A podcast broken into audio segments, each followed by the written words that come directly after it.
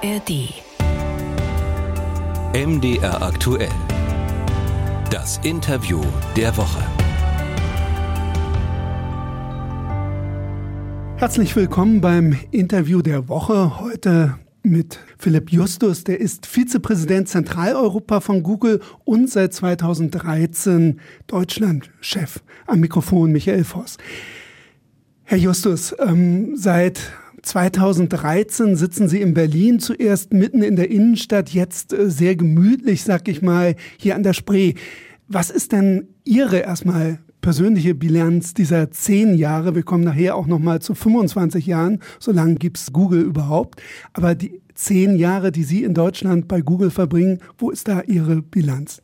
Ja, in der Tat, ich bin seit zehn Jahren bei Google und ich muss sagen, diese zehn Jahre waren wahnsinnig spannend. Wenn ich die Uhr zurückdrehe auf das Jahr 2013, da ist die ganze Revolution mit mobilen Endgeräten gerade erst so losgegangen. Wir hatten zwar, viele von uns hatten schon Smartphones in der Hand und in der Tasche, aber der Siegeszug des Smartphones ging gerade erst so los.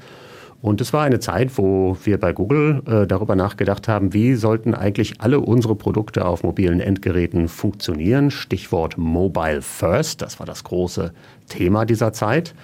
Und wenn ich dann jetzt die Zeit wieder auf heute ein bisschen drehe, aufs Jahr 2023, sind wir wieder an so einem Punkt, wo wir das Gefühl haben, dass sich alles ändert. Im Moment ist es das Thema KI, künstliche Intelligenz, das uns bewegt. Und da Stichwort heißt heute KI first, also wie verändert sich alles nochmal durch künstliche Intelligenz auch in unseren Produkten. Und das sind zwei sehr, sehr spannende Umbrüche und ich bin froh, dass ich seit zehn Jahren bei Google bin. Dann nehmen wir das Stichwort KI mal auf. Wo ist denn bei Google überhaupt KI zu finden? Und wahrscheinlich ist es ja auch gar kein Geheimnis, dass die KI schon viel länger ist als jetzt die letzten Monate, wo es in Deutschland ja Diskussionspunkt ist. Aber wo ist ganz konkret die KI bei Google zu finden?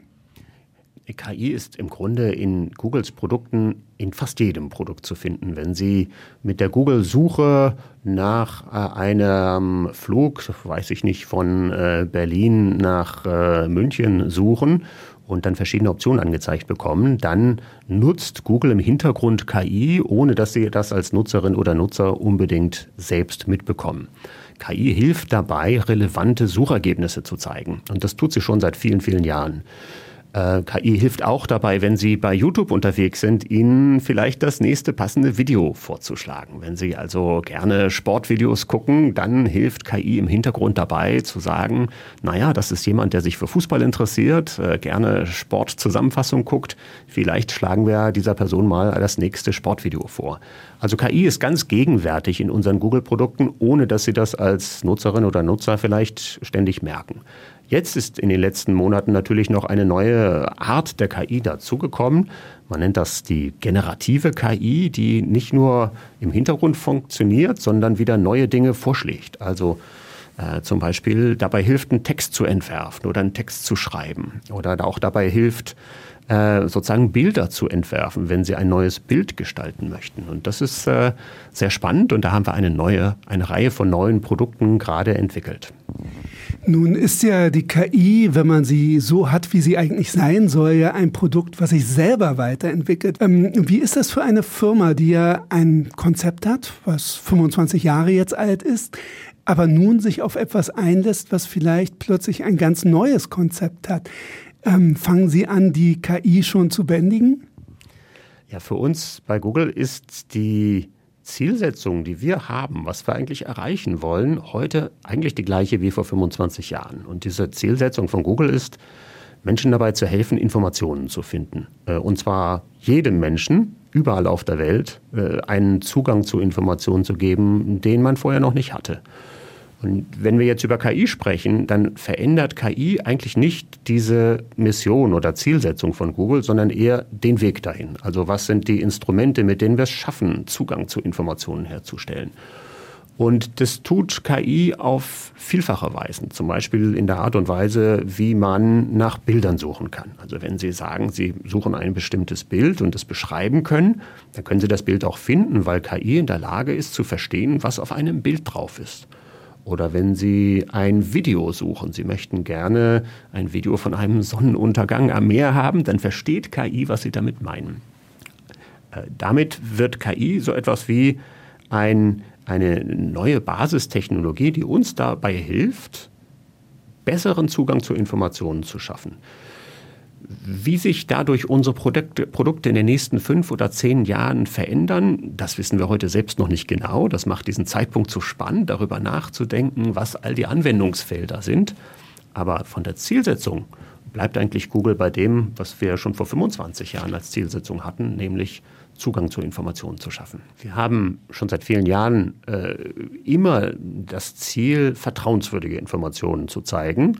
Informationen, die inhaltlich richtig sind und vertrauenswürdig für die Nutzerinnen und Nutzer. Das ist natürlich auch beim Einsatz von KI der Fall. Das heißt, äh, KI wollen und dürfen wir nicht äh, anwenden, ohne dieser KI bestimmte Leitplanken zu geben. Leitplanken heißen zum Beispiel, dass die KI nicht anfangen darf, sich Dinge auszudenken, die gar nicht stimmen oder wenig vertrauenswürdige Informationen anzuzeigen. Und das haben wir in einer Reihe von sozusagen Eckpfeilern für uns vor einigen Jahren mal aufgeschrieben. Das sind die Prinzipien, mit denen wir KI entwickeln. Und die bauen wir auch in die KI ein. Das heißt, unser Ziel ist immer, KI nur so zu verwenden, dass man auch den Ergebnissen vertrauen kann. Dass man als Nutzerin und Nutzer weiß, okay, das ist jetzt zum Beispiel ein Suchergebnis von Google, das kommt durch KI und ich kann auch verstehen, wie das zustande kommt. Und ich kann dem auch nachgehen. Wenn Sie das Produkt BART nehmen, das ist der es ist ein, ein Experiment, was Google vor einigen Monaten entwickelt hat, um äh, Zugang zu Text-KI zu geben, also zu einem Sprachmodell zu geben dann hat BART immer den Anspruch, auch zu zeigen, wo Ergebnisse herkommen und mit der Google-Suche zum Beispiel hinterher nochmal nachverfolgen zu können, ob ein Ergebnis auch stimmt oder nicht. Und das ist für uns sehr wichtig. Also Vertrauenswürdigkeit, Nachvollziehbarkeit, Transparenz von Ergebnissen sind für uns Kernwerte. Im Interview der Woche von MDR aktuell der Deutschlandchef von Google, Philipp Justus. Google wird jetzt 25 Jahre weltweit. Ähm, wie ist denn dort die Bilanz jetzt des Unternehmens gewesen? Ist man zufrieden mit dem, was man erreicht hat, oder gibt es noch Wünsche, wo man sagt, da müssen wir noch nachsteuern? Das ist eine Mischung von beidem. Erstmal sind wir als Mitarbeiterinnen und Mitarbeiter sehr froh über diesen Meilenstein 25 Jahre. Und wir haben auch eine Reihe von Momenten, wo wir intern einmal noch reflektiert haben. Was sind eigentlich diese 25 Jahre als Reise? Wie sind die eigentlich gewesen? Wo, wie ist Google entstanden? Dann haben wir noch mal ein bisschen reflektiert über die beiden Gründer von Google, die damals äh, Doktoranden, Studenten waren, als sie die Suchmaschine Google gestartet haben 1998 und wie ist sozusagen die Reise bis heute ins Jahr 2023 gewesen. Und auf der anderen Seite ist das kein Zeitpunkt, auf dem wir uns ausruhen wollen, sondern wir wollen natürlich weiter Menschen begeistern mit den Produkten, mit der Google-Suche, mit Android, mit Chrome und wir wollen auch weiter innovative Dinge entwickeln. Insofern ist es eher ein Punkt, an dem wir jetzt wieder nach vorne schauen und sagen, wie können wir noch hilfreichere, noch bessere Produkte entwickeln. Sie waren ja ähm, damals noch nicht bei Google, deswegen kann ich Sie einfach mal fragen, wie haben Sie damals das erste Mal, wo haben Sie das erste Mal Google überhaupt entdeckt? Das ist eine sehr gute Frage. Ich bin äh, zehn Jahre lang bei eBay gewesen und habe äh, die Aufgabe gehabt, das Geschäft von eBay in Deutschland und dann in Europa mit aufzubauen. Und ich erinnere mich ganz gut äh, an einen Zeitpunkt, wo mir jemand einen Link schickte und sagte, schau mal diese Suchmaschine an, die ist richtig gut. Äh, und wo ich mich dann gefragt habe, das ist ja super, wie findet man jetzt eigentlich in dieser Suchmaschine Google, wie findet man da eigentlich eBay? Und das war die Frage, die mich damals interessiert hat. Und man fand eBay sehr gut, auch eBay in Deutschland sehr gut. Äh, und ich war ich war beeindruckt eigentlich von der Relevanz, denn es gab ja vorher schon Suchmaschinen. Google war nicht die erste Suchmaschine. Es gab sowohl in Deutschland als auch international eine Reihe von Suchanbietern. Aber ich fand schon die, die Relevanz dieser Suchergebnisse von Google äh, besonders beeindruckend. Und so habe ich äh, Google damals, das muss so Anfang der 2000er Jahre, vielleicht 2001 oder 2002 gewesen sein, das erste Mal erlebt und dann auch in über viele Jahre äh, recht eng mit Google zusammengearbeitet, eben damals noch in meiner Funktion bei, bei eBay. Nun hat sich Google in dieser Zeit ja wirklich sehr entwickelt. Ich erinnere mich persönlich, ich habe Google bei Yahoo als die Suchmaschine, die in Yahoo äh, irgendwie eingebaut war, entdeckt, also noch so eine Unterfirma. Daraus ist jetzt ein riesiges Unternehmen entstanden und ein Feld, womit man Google ja auch immer sehr verbindet, ist der Datenschutz und die ganzen Nachfragen auf europäischer Ebene, auf deutscher Ebene, auf der Ebene der Landesdatenschutzbeauftragten runter. Wie ist denn jetzt Ihre Erfahrung? Sie sind jetzt bei Google, Sie werden sicherlich sagen, sehr gut. Aber wie ist dieses Hin und Her mit den Datenschutzbeauftragten beziehungsweise mit den Datenschützern? Läuft es gut? Bringt es Sie voran? Oder ist es ein Punkt, wo Sie sagen, ab und zu stürzt auch? Nein, im Gegenteil. Ich glaube, Datenschutz ist eine Kernerwartung, die unsere Nutzer und unsere Nutzerinnen an uns haben. Also äh, jeder, der die Google-Suche nutzt, möchte, dass Datenschutz von uns respektiert wird und möchte einerseits Transparenz darüber, was für Daten wir nutzen und andererseits auch Wahlmöglichkeiten haben. Also zum Beispiel sagen können, ich möchte, dass meine äh, Suchanfragen nicht gespeichert werden. Oder ich möchte in einem Inkognito-Modus sozusagen anonym unterwegs sein. Und das verstehe ich auch. Äh, als Deutscher kann ich mich sehr gut identifizieren mit einem hohen äh, Bedürfnis nach Datenschutz und Datensicherheit. Und weil das so ist, haben wir bei Google hier in Deutschland schon vor ein paar Jahren gesagt, wir wollen gerne innerhalb von Google das Land sein, in dem Datenschutzlösungen mitentwickelt werden. Ja, denn sozusagen, wenn man in dem Land sitzt, was vielleicht mit weltweit den höchsten Anspruch an Datenschutz und Datensicherheit hat, dann macht es auch Sinn, dass man hier von Deutschland aus Datenschutzlösungen mitentwickelt. Und so haben wir schon 2008 oder 2009 war das, glaube ich, die ersten Teams hier in Deutschland angesiedelt, die sich ausschließlich mit Datenschutz und Datensicherheit beschäftigt haben. Äh, und dieser Austausch, den Sie ansprechen mit den Datenschutzbeauftragten und Verantwortlichen der Länder und des Bundes, der ist für uns sehr wichtig gewesen auf dieser Reise. Wir haben natürlich Fragen bekommen. Wir haben sicher auch Dinge in unseren Produkten verändern müssen, äh, weil wir gehört haben, dass dann der Datenschutzbeauftragte sagt, nee, so könnt ihr das eigentlich nicht machen, da müsst ihr mehr Transparenz geben oder müsst Nutzern mehr Wahlmöglichkeiten geben. Und das hat dazu geführt, dass unsere Produkte besser geworden sind. Dass auch man als Nutzer, glaube ich, wenn man Google verwendet, das Gefühl hat, ja, ich verstehe, was die mit meinen Daten machen. Ich kann das auch selbst einstellen, ich kann es verändern und ich sehe auch den Nutzen. Denn eine Sache stellen wir doch immer wieder fest, wenn wir Nutzern erklären können, warum es zum Beispiel sinnvoll ist, wenn sie auf ihrem Mobiltelefon die Google-Suche verwenden, dass dann der Standort bekannt ist, ja, dass der Standort genutzt werden kann. Wenn Sie beispielsweise äh, in Leipzig unterwegs sind und nach einem italienischen Restaurant suchen, dann möchten Sie auch gerne ein Suchergebnis, was die Restaurants in Leipzig zeigt und nicht die Restaurants in Dresden oder in Berlin oder in Hamburg angezeigt bekommen.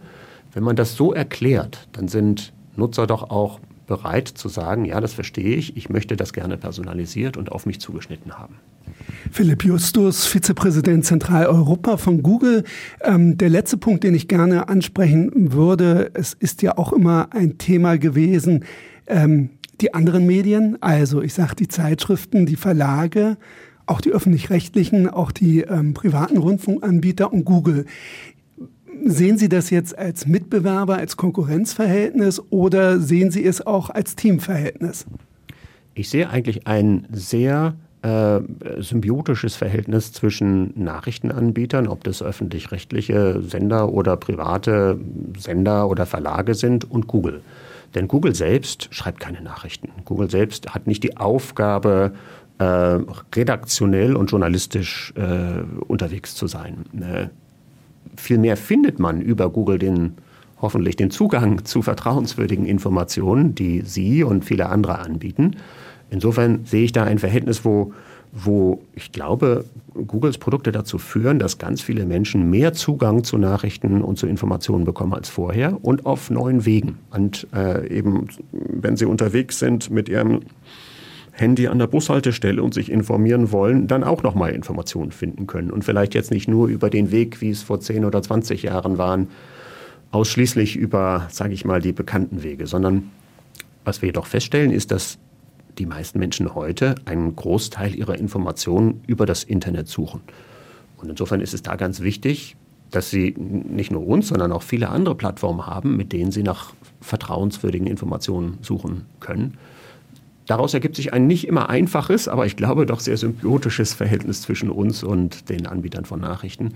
Ähm, wir haben auch verschiedene Foren gebildet, wo wir zusammenarbeiten mit den äh, mit Verlagen und Nachrichtensendern, um besser zu verstehen, äh, sozusagen, was sind eigentlich die Bedürfnisse, die Sie auf Ihrer Seite haben. Wie würden Sie gerne gefunden werden? Was wollen Sie gerne, wenn man vielleicht auf Google News nach einem Thema sucht? Was wollen Sie gerne angezeigt sehen? Wir können natürlich nicht versprechen, dass jeder einzelne Sender immer oben steht. Die Natur einer Suchmaschine ist, dass es eine bestimmte Reihenfolge gibt und jeder möchte gerne oben stehen. Ich hoffe, das verstehen Sie. Es äh, ist ja natürlich eine Diskussion, die wir häufig führen.